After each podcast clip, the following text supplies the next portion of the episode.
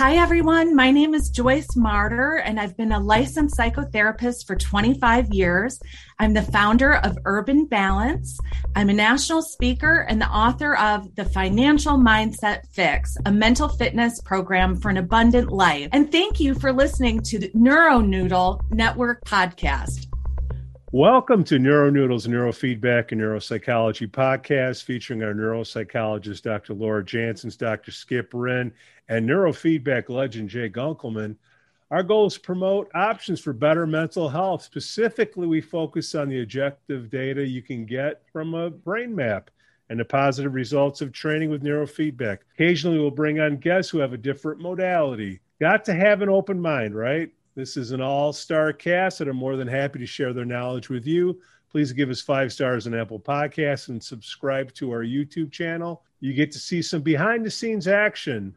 It doesn't always sound as good as it does on the podcast. It really helps get the word out. If they can't hear us, we can't help them. If you're not a subscriber, please visit neuronoodle.com to sign up for our newsletter.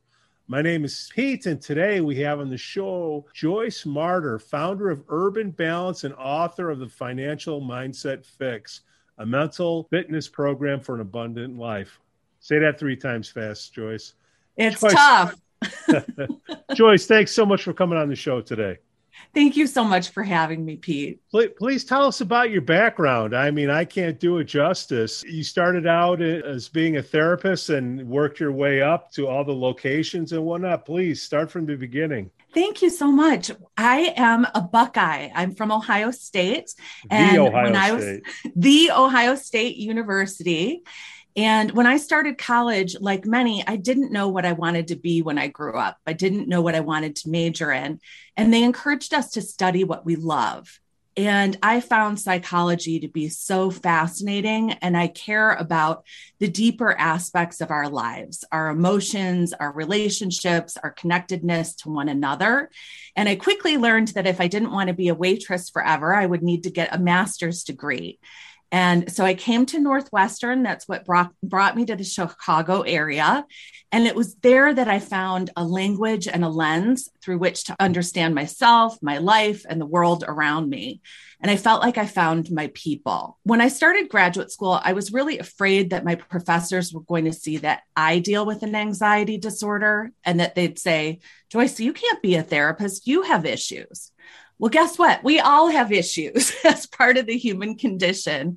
And thankfully, the professors recommended we all participate in our personal therapy or counseling. And that was transformative for me. And I've become a fierce mental health advocate. I worked in addictions, I worked in employee assistance program work with companies across the country. And I really saw the need for destigmatizing mental health issues, promoting access to care, and making it accessible and affordable. So I started Urban Balance in the Chicago area, which is an insurance friendly counseling practice, and grew it one therapist at a time. And I actually successfully sold it a few years ago. And today, Urban Balance has 17 locations in six states, over 160 therapists. And I'm honored to be an investor in the parent company. I made a thousand mistakes during my journey that I'm happy to share with you about being a business owner. And I learned a tremendous amount about the psychology of money, which is what I share in my book and through my public speaking. And you're a neighbor too. You're you're in Chicago still? I am. I'm in Evanston. Evanston. I loved it. Yeah. We're, we're in Buffalo Grove, right, Dr. Laura? Lovely COVID. Threw us a nice curveball, huh? Oh my goodness. definitely. And I've been so thankful for telehealth, being able to provide counseling virtually. And then all of my speaking engagements turned virtual.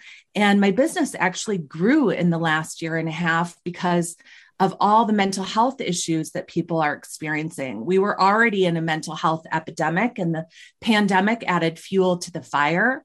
And it's my hope that that's the silver lining because companies across the globe have hired me to do mental health awareness trainings. We need to spread that message. So I've been very busy and, and grateful that companies are supporting their employees' mental health and well being. So, so, what is urban balance? Obviously, I've seen the website and whatnot, but how would you describe it? What's the elevator pitch? It is an insurance friendly counseling practice. So we're in network with all insurance companies aiming to make therapy accessible and affordable. So instead of paying 150 out of pocket, many clients pay a $15, $25 copay. We work with most employee assistance programs, which many people don't realize that if they have private insurance, 80% of employees have an EAP benefit that offers some free counseling services per issue per year.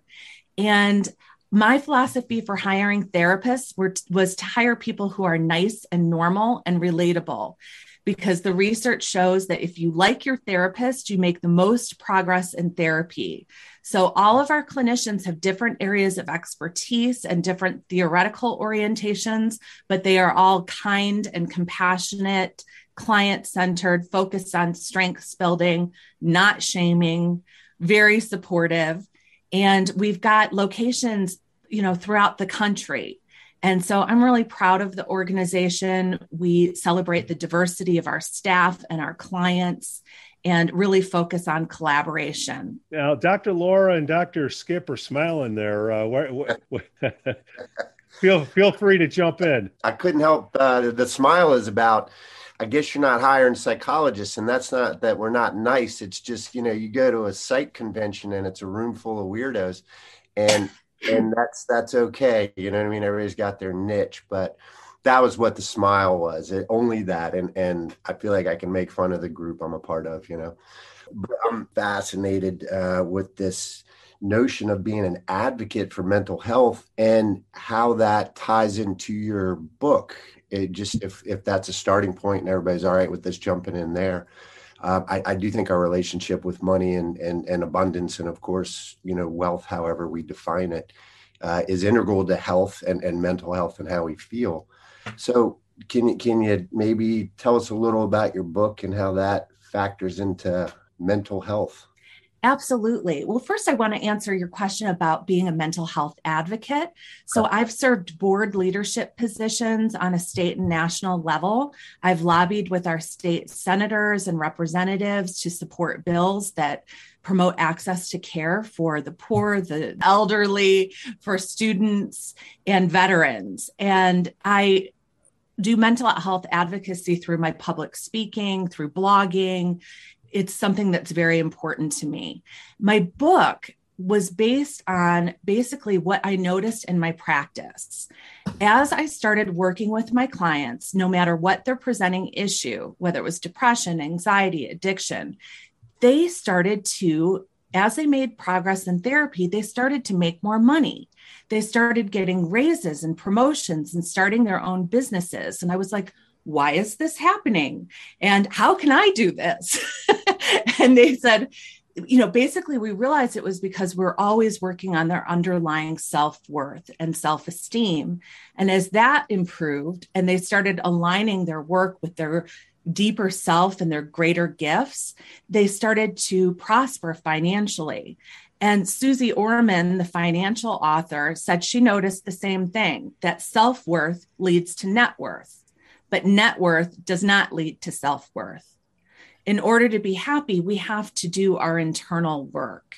And I became fascinated in the psychology of money through, after seeing literally, I've seen thousands of clients over the past 25 years and from all walks of life, and noticed that our psychology of money shapes our financial reality.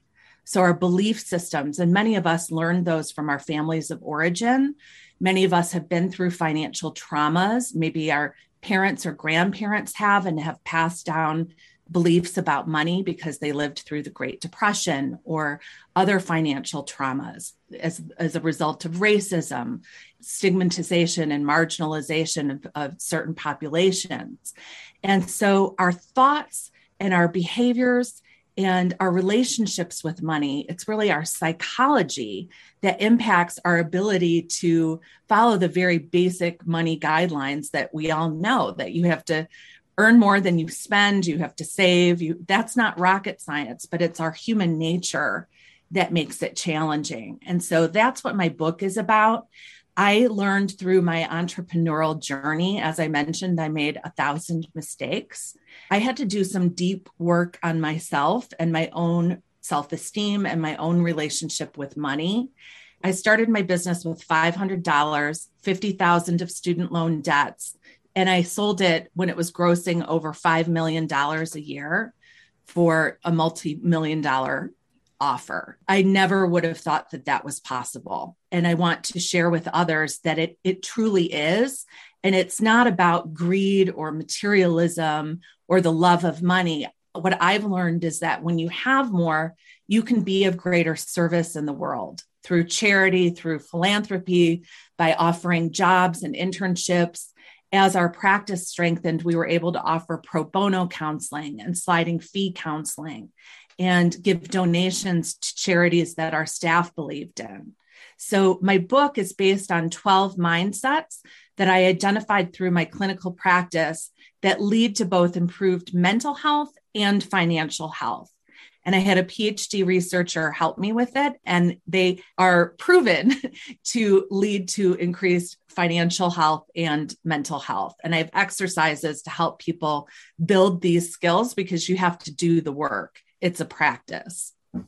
You're, you're making me think of uh, I did do psychotherapy. You know, I'm a neuropsychologist now, but for my first 20 years uh, of psychology, I, I, did psychotherapy in different venues. So in a community agencies, so kind of um, you know went that route at first, and then went to private practice. And I remember kind of regardless that it was always difficult for me as a therapist at the end of the session to hold my hand out and say, "Can I have that check?"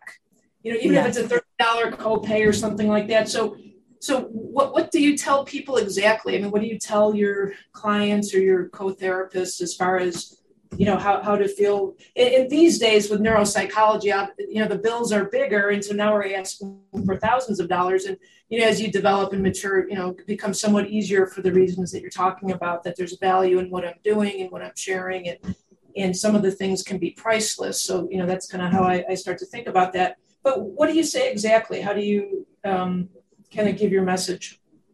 Absolutely. And we as clinicians are helping professionals. And as caretakers, we're mission oriented and typically not great about money. We want to be of service and it feels awkward and uncomfortable. And, you know, we have, are compassionate about people's financial struggle. But I really believe that we do very important work. We have professional degrees. Many of us have taken out enormous student loans, and we deserve financial prosperity and stability and financial health and wellness. So, in my professional community, I've worked on task forces where we collaborated with other groups of mental health professionals and we were able to get a 17% pay increase from Blue Cross Blue Shield for all mental health providers in Illinois. So I believe that when we value ourselves and we set higher standards that that's healthy modeling for our clients. And so we need to ask for what we deserve when I went through great financial struggle in my business, I had tremendous financial anxiety. I thought I would have to file bankruptcy. And I met with a CPA, and he said, Joyce, you are not running a charity to employ therapists, and you deserve to make a profit. And I realized that my own sort of codependency sort of detrimental caretaking, making sure that the needs of my staff and clients were met before my own was causing me financial harm. And so I had to learn how to care about myself. And that's not selfish. It's like the oxygen mask analogy. When we take care of ourselves first, then we're more able to take care of others. And then I actually was able to, you know, pay people more to offer the sliding fee services. And so I work with people all the time on negotiation and valuing themselves and setting price limits and fees because it directly relates to our feelings of worth. my training was, uh, you know, about learning how to do therapy way back in the day, and lots of different aspects and and and pieces of that basically constituted the training. There wasn't a, and I mean a, a singular. There wasn't one course on running the business of a private practice, or even probably more the elephant in the room, which I think you're addressing. And that said, hey, we're all these altruistic folks that want to help people. And it's weird to ask them for money to do it, like Laura just mentioned. And I can't help but thinking of just, you know, kind of you know, r- religious influences and even just societal norms and ideas about, hey, if you're rich, you're that, and if you're poor, you're this. All, all, all the big issues that you're you're mentioning in your trainings. Are you able to talk to institutions that are training clinicians? Hey, are, are, are you able to get in there and say, hey, like we got to have this conversation about money because it's real for all the reasons that you know you've already touched on. But are, are you able to do that? Yes, absolutely. So, for about 10 years, I've been giving workshops and trainings on private practice and the business of running a practice. And I use a lot of what I learned from psychology and from my own experiences as an entrepreneur and I write about this topic. I'm a blogger for Psych or Psychology Today. I used to blog for Psych Central, and I have a column called Mental Wealth where I share some of some of these ideas. But yes, I, I recently gave training for PESI, which is one of the largest continuing education providers in the country, on the business side of psychotherapy. And I think they had 23 hundred uh, uh, registrants for that. So I think it's a, a real need. I wish that more training programs provided more resources. There are many great books and podcasts. There's a, an organization called the Group Practice Exchange that provides a lot of this type of information that I would recommend to people. Um, my friend and colleague Norm Dasenbrook does a lot of work in this area and has a great book. But yes, I think it's important for professionals who are in private practice to learn this and to get ahead of it because I learned from having a great mentor and he challenged me. Like I remember saying to him, Mark, I'm not going to take insurance because it's just too complicated and I can't understand it. It's time consuming. And he said, yeah, you are. and he just practiced tough love and held my feet to the fire and supported me through it. And that ended up being a cornerstone to my business because more people were able to participate in therapy and they stayed longer because they could afford to do so and they made progress and then referred others. So, yes, I do think that this is an important thing that should be taught in programs to set people up for success. Hey guys, the Olympics are going on, and I don't know if anybody caught any of the headlines. We had a show. Let's see, jo- Joyce, you're local, so we had just we were talking about Ju- Justin Fields and epilepsy, and then Naomi Osaka, the tennis player, uh, she had some uh, issues, and now recently on the gymnastic team, uh, Simone, Simone Biles, Biles, yeah, she uh, you know had issues. Uh, finally, uh, you think people are going to start taking this seriously, or not seriously, but th- having the stigma go away. Because uh, part of what we do is brain scans. We want to help out the athletes there, but you know the parents of athletes. Uh, you know when the kids are little and their brains are forming and their heads are getting knocked around. Hopefully, uh, putting them a little bit more attention on. Now, do you guys have any thoughts on Simone and what's been going on? Uh, you know, she's overcome her circumstances and has excelled in life, and she's still the greatest of all time in her sports, regardless of her withdrawal from the current Olympics. And you have to think back to what she's overcome. Uh, Larry Nassar was free to molest uh, young athletes for many, many years. And she was a foster kid and must have been an easy target for him. Uh, and I hope he continues to rot in jail for his behavior. But, uh, you know, uh, she basically uh, ha- has uh, asked for our support uh, for her to take care of herself. And, you know, goodness, I, am always going to support people who are looking to for their own mental health. If you roll the clock back, remember Kerri Strug, who uh, had an obvious injury to her leg, and her coach, uh, Béla, forced her basically to complete. Now, she did get her gold medal, but she retired at age 18 due to that injury. And earlier in 1978, uh, Elena uh, Mukhina, a, a, Soviet gymnast, had a broken leg, and they they basically, uh, you know, moving towards the Olympics, um, realized that she'd have to do practice, and they forced her to take the cast off early and on her weakened leg, she mi- missed a very complex move and became quadriplegic, and uh, which is entirely possible if you miss a move and land on your chin, you're going to end up potentially breaking your neck. Now, uh, Simone completed just such a move earlier in the competition. They politically decided to lower her score so that other people didn't try her impossible, death defying move.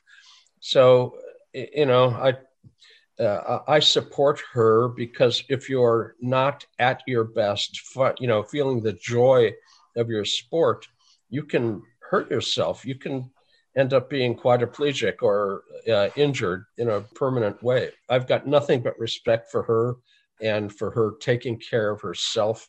Uh, we all need to do self care. Uh, the Olympics also has, you know, bizarre officials making decisions about uh, their wardrobe um, I hear that Olympic officials are going to have to wear a mandatory thong from now on. So uh, we'll, we'll, see uh, how that goes. I have nothing but uh, uh respect for uh, uh, for, for Simone, and she is the greatest of all times, regardless of her dropping out. And you know, we had a, a young athlete who rose to the gold at this point. So, yeah, she she saw she wasn't going to be there at her best, and uh, she stepped aside. I'm older in the way. I've I've learned to step aside as well. So, as I say, nothing but respect for her. And, and Pete used the word stigma, right? So, you know, there, there's certainly a stigma for mental health, uh, behavioral health, mental illness. You know, they change the vocabulary as time goes on, but it's still the same issue. I have a niece who's a uh, volleyball player, played in college, and she's out of college now and still plays and, and she had made the comment, you know, we, we rush to the side of people who are physically uh, injured. You know, you get an injury in sports and the, the, the, team comes out with their bags and, and kneels by them and are you okay? And, and get them on the stretcher and carry them out. But, you know, do people run to the side but if there's a mental injury? And that, that was a great uh, analogy for her to say, you know, as a young person, kind of, you know, knowing you know what it feels like to, to have both of those things. And to everybody's point here maybe you can't see you know the, the mental illness so to speak or, or can't you? Like you know aren't there things to expect you know when you're an athlete at that level and what the pressures could be and you know the isolation and you know the performance anxieties? I mean we we talk to a lot of people not at that level but you know who are musicians or who are you know other athletes at different levels. And and the pressure is intense you know and, and how, how do you not see that? Like how do you not put yourself in the shoes of somebody who's at that level will sit in the stands and root them on and and all of that kind of stuff? But you know, the elephant in the room i mean you said that joyce that you know it's the obvious stuff here but we we turn our backs to that. So it's a cultural phenomenon and you know i, I think we're, we're trying to make headway us at neuronoodle trying to get the word out. I mean that's what the podcast is about and joyce is, is getting the word out and you know, kind of uh, nicking away at it little by little. But you know, you know, obviously it's a, it's a problem at, at different levels. Absolutely, well said, Dr. Laura and Jay. I think those are fantastic points, and I just celebrate the bravery and the courage and the openness and authenticity of both Simone Biles and Naomi Osaka because they serve as mental health champions and a light and an example for others that these are women that so many people admire and look up to. And their sharing their their story really destigmatizes mental health issues. And it points out some really important issues that need to be addressed in our culture.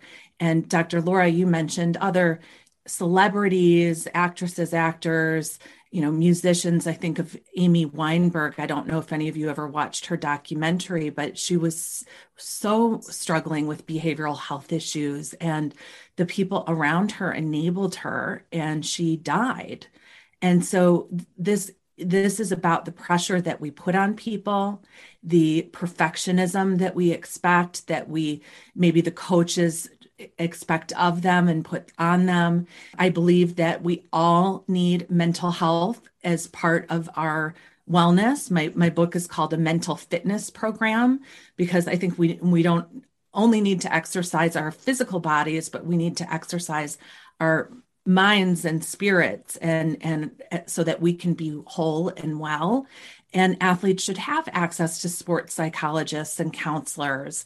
And we need to teach these skills in school. We need to focus on early intervention and prevention and we need to address issues in the workplace where people experience psychological safety which you know where they can say you know this is what i'm experiencing and this is what i need.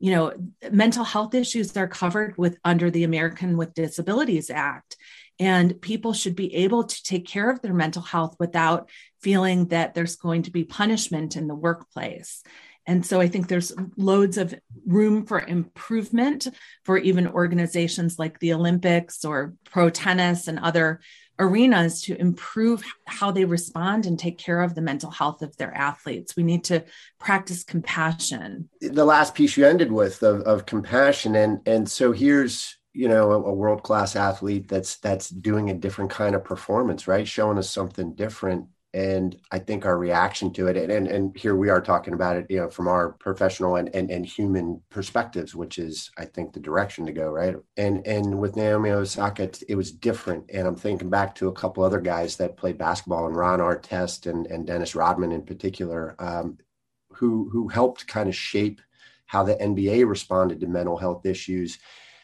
And it's it's not that hey, wow, we're acknowledging that these issues are present. Let's do something. It's that it, people are struggling with issues all the time because they're people. They happen to be world class athletes. And, and as Jay's talked about and other guests we've had on the show, maybe they do work a little differently, but nonetheless, they experience these issues. And so then the response, I think, is what might be, I'm, I'm hoping, is changing. And we have conversations like this among professionals and our guest is out there actually doing things and talking to people to hopefully change the discourse. What would it take what does it take for these athletes to and, and these two women that are, are most recent in, in certainly our discussions to like go hey like i'm not feeling so hot. I'm, I'm obviously underrepresenting that. But to do that on the world stage so that we can have these conversations like man like not to be corny but gold medal for that. You know what i mean? It, it for sure. has to it has to allow for other folks to at least be able to see that and then say wow so there is a different choice. I, I can talk about these things that are that are uh, upsetting for me uh, and and and express it and show it. That's where I'm, i kind of am and not to take away from anybody's personal experience you know simone right, right here but I, mean, I can't I, I can't help thinking about the ripple for the directions that we're all hoping for this to happen. Like mental health stuff's real. We're talking about world class athletes. What about grade school gymnasts? Right, high school you know the pressures that are are going on there. You know what what can the parents do to prepare them whether it's talk therapy or neurofeedback? Anybody have any advice for the parents to build a foundation of good mental health to handle all this pressure? Because i mean social media wasn't around 25 years ago uh, now everybody has a camera, everybody has a comment. You know, the internet isn't kind. I'd love to dive in on that. I think having honest conversations about mental health at home is a great place for parents to start and to talk about their own mental health and their own challenges and struggles and normalize that. You know my my girls know that i've been in therapy on and off throughout my lifetime. They're 16 and 19 i have them in therapy at different points in my life when when their dad and i divorced especially and they've stayed on beyond that. I encourage them to see their school counselors at school and my older daughter's at college and she takes advantage of that. It's free. It's available Parents can communicate with the school counselors. I believe in teaching them self care. So there are great apps like Headspace and Calm.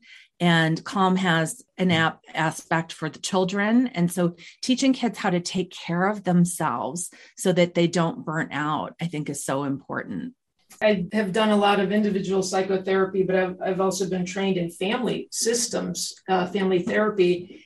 And what, what was interesting for me as a psychotherapist when I was working with children early on in the career, that the parents would, you know, kind of drop the kids off and then go, you know, sit in the parking lot or go sit and read, you know, People magazine while the kid was in there getting counseling. You know, the family systems approach made, made so so much sense to me. Where let's get everybody in there, like you know one kid isn't you know an island and we're just going to you know focus on that person how did they get there what are the dynamics you know what are the roles in the family what are the rules spoken unspoken those kinds of things and um, i never thought i'd be saying this here uh, but I want to quote Dr. Drew, Dr. Drew Pinsky. Uh, I never thought I would say that. Somehow uh, in the career, I've, I've, picked up his book, and I don't, whatever, can't, can't, remember the circumstance, but he had, a, in my opinion, a good book called the, I had to look it up, The Mirror Effect. And he talked about narcissism in celebrities and how, you know, the celebrities, you know, can be narcissistic. And, I, and I'm not talking necessarily about athletes as much as kind of what do we do as the audience members? How do we project our well, i'll say low self-esteem or a low image? And we're looking for a, a hero so to speak. And so we play a role as an audience member or as a family member in wanting the other person to be lifted up so that we can somehow vicariously kind of benefit from their success but then you know we're in these positions to put them up, raise them up, put them down.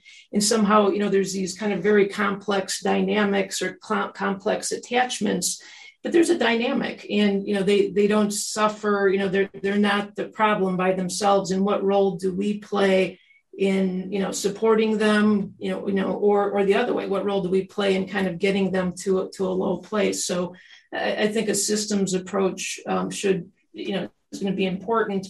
And you know family counseling early on so that you know mothers aren't or fathers you know i can stereotype but aren't projecting their you know high school dreams onto their kid and making them play violin when they want to play drums or you know however that would go. So I, I think that that's also important. Well said. Couldn't agree more yeah we all have to do our own work and when we do our own work it helps our kids and the family systems approach i think is is so important. I love what you said and such an interesting point about the narcissism of athletes and or celebrities and and how we as the public contribute to that and i think sometimes people idealize celebrities or star athletes and and then in turn you know they serve a dual function of being heroes and we put a lot of pressure on them and we also may feel inadequate in comparison to them when in reality we we all have our strengths and we all have our challenges. So the, these celebrities are not perfect and we are not inadequate. we are all deserving of greatness and we all have our unique gifts to offer to the world. Again, I don't want to go too far off the field. And I actually want to bring it back to neuroscience for a second. I've been doing this probably, Joyce, as, as long as maybe you have. And I can firmly say that everybody, you know, de- depending on how you define this, everybody has low self-esteem. We have low low self-esteem moments, and there is, you know, if we start talking about brain networks, and rope it back to neuroscience, that we have uh, a default mode network. So there's a network in our brain to try and keep it simple here, but a network in our brain that um, is self-referential. That we, when we're doing supposedly nothing, our brain wanders to ourself. And it's self-corrective but it's also self-critical so we're, we're thinking about you know what we're doing wrong what we need to change. I need to get a haircut. I need to get that report done. I need to take the laundry whatever. So it's all self-referential. And the, the problems can be when we don't move ourselves away from the default mode when we don't start uh, engaging in a task or doing something that you know pulls us away from that some health conditions can affect the way we uh, switch gears or switch channels. So it's not i've always told people it's not the the fact that you have a negative uh, judgment of yourself it's that you dwell on it or don't change the channel or don't challenge it or don't do something about it. Like we, we should be thinking you know at some level hey I, I dropped something on my shirt i need to change my shirt. That that's a normal thought because if you never have a critical thought well you're going to be walking around with slap on your shirt. But that's the point is having one moment of the thought is good ruminating over and over again you know multiple thoughts of i'm i'm no good you know add up at the end of the day or the end of the month or the end of the year to depression or you know an anxiety condition so having self-esteem uh, low self-esteem isn't the problem as much as what do you do to kind of move out of it absolutely right? and there's a chapter in my book on ego and we all have egos as part of the human condition and I discuss how I believe that healthy self esteem is midway between diva and doormat. And dudes can be divas too. But diva and doormat are the two sides of ego, and they both represent low self worth. And in the middle is healthy self esteem. So the diva is not respectful of other people's boundaries and is entitled and doesn't self examine. Every, every problem is somebody else's fault. And then the doormat doesn't respect his or her own boundaries, you know, doesn't advocate for themselves and so and thinks everything's their fault. And so healthy self-esteem is when we kind of dial that in and we show respect for ourselves and others and we communicate assertively. We set healthy boundaries. We negotiate. It's it's something we all have to work on. And so in my book i talk about how to silence your inner critic your inner saboteur using skills from cognitive behavioral therapy and then how to cultivate your own self compassionate voice, how to be your own good parent, your own best friend, and you're both your own positive coach. You know, we're, ta- we're talking about gymnastics. Why does put- pudding caps uh, come to mind? Do the kids take a tumble? Should they have you know protection out there? I mean, gymnasts, cheer, cheerleaders. You think that plays a, a role later in life? Parents listen to this show. Technicians listen to this show. Clinicians listen to this show. You know, parents of the athletes and your kids, you know, taking a tumble out there. You know, they they should be paying attention to that because later in life, I, I, don't know how many hits Simone has has taken, but could that be an issue? Uh, Jay, Dr. Laura, Skip. Uh, obviously uh, for gymnastics there are spotting there's spotting equipment uh, that protects uh, uh younger athletes uh, there's uh, appropriate coaching um, you, you, don't want to end up with a coach who uh, ends up pushing past what your capacity is and at the same time you have to expand your skill set you have to reach beyond what your current capabilities are to end up becoming uh, world class. We did a large project with the Australian Institute for Sports, and we looked at world class athletes' brain activity. We actually identified that they're not normal. In fact, you wouldn't expect them to be normal. I mean, if they were normal, how would they be extraordinary? You know, so they, they do have outlier uh, features that lend them towards anxiety and lend them towards uh, difficulties with sleep and lend them towards uh, um, uh, obsessive uh, traits as well. And you need to be a little bit obsessive. Um, you have to have a high drive mechanism, uh, but those same underlying features that uh, have to be there can also be uh, pathological and they have to be controlled. The, the inability to sleep well makes you an absolutely, you're not going to be a world class athlete if you can't sleep. Uh, the slow wave sleep gives you growth hormone. It lets you recover from the wear and tear of the intense workouts. I remember being a competitive swimmer, two workouts a day plus weights. And after two years at the university, I realized, geez, I'm here for school, not not swimming, you know. So I dropped out of that after two years of university level competitive swimming. But you know, it, it's it's brutal, and uh, uh, but it has to be I mean, you're, you're not going to develop yourself to a world class level unless you're actually pushing yourself. Um, uh, but you need to end up having the ability to counterbalance all that. The, the inability to sleep can be, uh, you know, worked with. Uh, neurofeedback and neuromodulation techniques can end up driving down the beta spindle that we see at the vertex, uh, which is a, a wakefulness drive, uh, so that sleep can be achieved And if you're in Australia and you're going to compete internationally, believe me, you're going to have to be able to sleep well because you're going to be in somebody else's time zone when you're competing. You know, having your circadian rhythm upside down uh, doesn't necessarily help your competitive edge. So, learning world class self regulation is also absolutely required if you're going to actually reach the very peak of, of, uh, of anything. I'm hopeful that uh, the inner tremulousness that um, that Simone experienced for 24 hours before her mistake in competition, where she lost where she was in three dimensional space in the middle of a twist, and you know you can just as easily land on your chin or break your leg, and you know I, I gave examples of just such mistakes or earlier. So uh, it, it's a brutal world out there. You've got to do self care or to make it to the very top. And if you're not willing to step away, you're not doing you know full self care. You have to be ready to step away.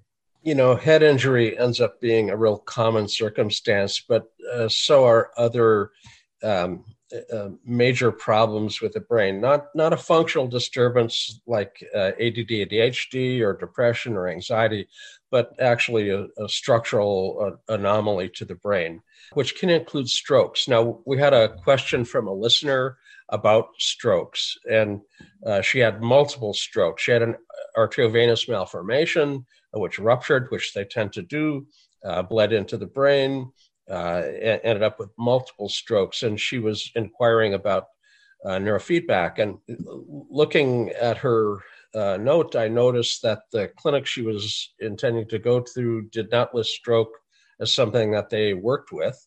I think that's something you need to look for. I mean, is the person you're thinking of having neurofeedback with or other neuromodulatory work with actually familiar with the disturbance that you have? Uh, is this somebody who only works with ADD and you're coming in with a head injury, a stroke, or a tumor or something? I mean, uh, you, you've got to match up with the skill set of the therapist to think of uh, 30 sessions as a successful uh, set when you have a major problem like strokes or seizures or something like that. It, it takes longer when you've got major medical problems in the brain to uh, come around to a fix. At the same time, we can't give specific advice on the show, but we do end up running into people that have major problems in the brain, which require people with extraordinary levels of skill, not just a routine level of work with ADD or, again, more of a dysfunction as opposed to pathological uh, disturbance. And uh, since you brought up uh, head trauma as a common circumstance, of, of course it is, but so are other more uh, serious things, epilepsy, strokes, etc parents have your kids get a get a doodle of their noodle once a season once a season. Hey if you're going to get a physical checkup get your brain checked out. That's just a layman talking. Do you all work with people who have had concussions? I have so many people in my practice who have children who are athletes who've had multiple concussions are dealing with depression and dealing with great uncertainty about if they should continue their sport and how their brain is recovering or not? Yeah, absolutely. That that's a, a, large part of what, what we're doing. Rather than do the traditional uh, pre-test for for sports, we prefer to do our neuro imaging so we can get an objective baseline of where people are before they they you know uh, enter their season, and then kind of do post test if they happen to get injured there, there's a Pete, Pete, brought up this concept of pudding cap. I don't know if you caught that because we, talked about that in an earlier show. But a pudding cap, and I'm going to uh, get the wrong century, but 17, oh, probably 1800s, um, they they developed a cap, and it's actually a funny picture if you Google it of, of this little kind of looks like a headband, and it can't you know be any kind of protection at all. But they they had a belief back uh, in the 1800s that children who um, you know bounced around and hit their head you know for different reasons because that's what kids do. They but the theory was that that bouncing as a young person translated later in life to adhd so i thought that was a kind of a compelling thing but we're talking about sports where there's actual you know uh, serious injuries and things like that. So the answer to your question is yes we prefer to you know use that kind of information to inform parents of, of you know again baselines and and after injury kinds of things. And, you know, to be clear that neurofeedback is a great intervention um, to help people with brain injury, you know, whether, you know, it's been a, a recent injury or one that's occurred, you know, uh, over a period of time, because we could still help those kind of folks as well. Joyce, thank you again for coming on the show. Could you give us your websites, please? You have you have so many. I'll let you pick. Uh, Thank you. So my book can be found at financialmindsetfix.com and it's being sold on Amazon, Barnes and Noble, Indie Books, all the major real retailers. And then my own website is joycemarter.com, which is J O Y C E M A R T E R.com. And I'm on, on all the social media handles, and I definitely need some Instagram love. It is hard to move forward I, on that, man. I am with, I'm with you on that. It's doing it on a PC, forget about it. Come on, Zuckerberg. totally. Joyce, thank you. Th- thank you so much for coming on the show. My pleasure. You all are doing important work in the world and such smart, good people. I'm honored to be among you, and I'll spread the word about your podcast and the work that you're doing in the world.